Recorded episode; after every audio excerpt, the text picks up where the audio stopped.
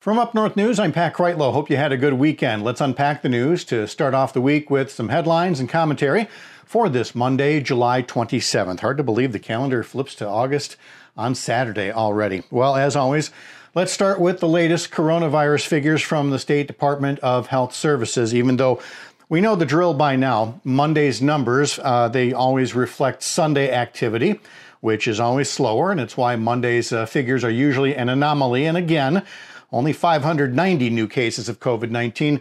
Nothing like how five of the previous six days have seen daily numbers on either side of a thousand.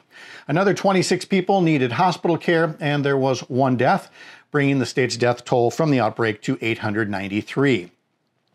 Now, if you don't get our morning newsletter, and if you don't, you can sign up for it over at our website, uh, you would know that we posed a question this morning. Let's forget about the bickering in Washington for a moment, the lack of activity by Wisconsin lawmakers.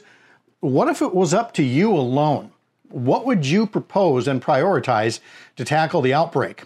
Well, in our afternoon newsletter, and if you don't get it, you can sign up for it over at our website.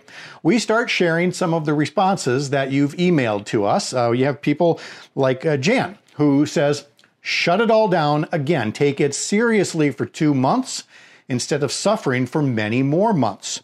You have John saying he'd like to see all the governors meet with the president in a room and by majority vote decide what's in a national plan, then go implement the relevant portions back in their states. And Mike would focus on developing a reliable antibody test, then asking everyone in the country to take it, kind of reverse engineering a plan in order to see where you should then implement a mask mandate to prevent further widespread transmission. Anyway, we appreciate all the ideas that you'd like to share with us as well. But now we have to get back to the actual bickering in Washington. The current debate is about what to put into a fifth edition of a coronavirus aid package in order to keep the economy afloat. The Democratic bill has been passed for more than two months now, and it would set up a new round of stimulus payments and extend the extra unemployment assistance, which has just run out.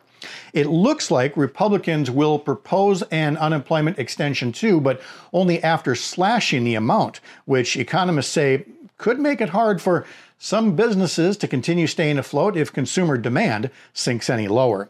While we are following those stories and so much more, you can find us online over at upnorthnewswi.com, upnorthnewswi on your favorite social media feeds. From the editor's desk, I'm Pat Kreitlow.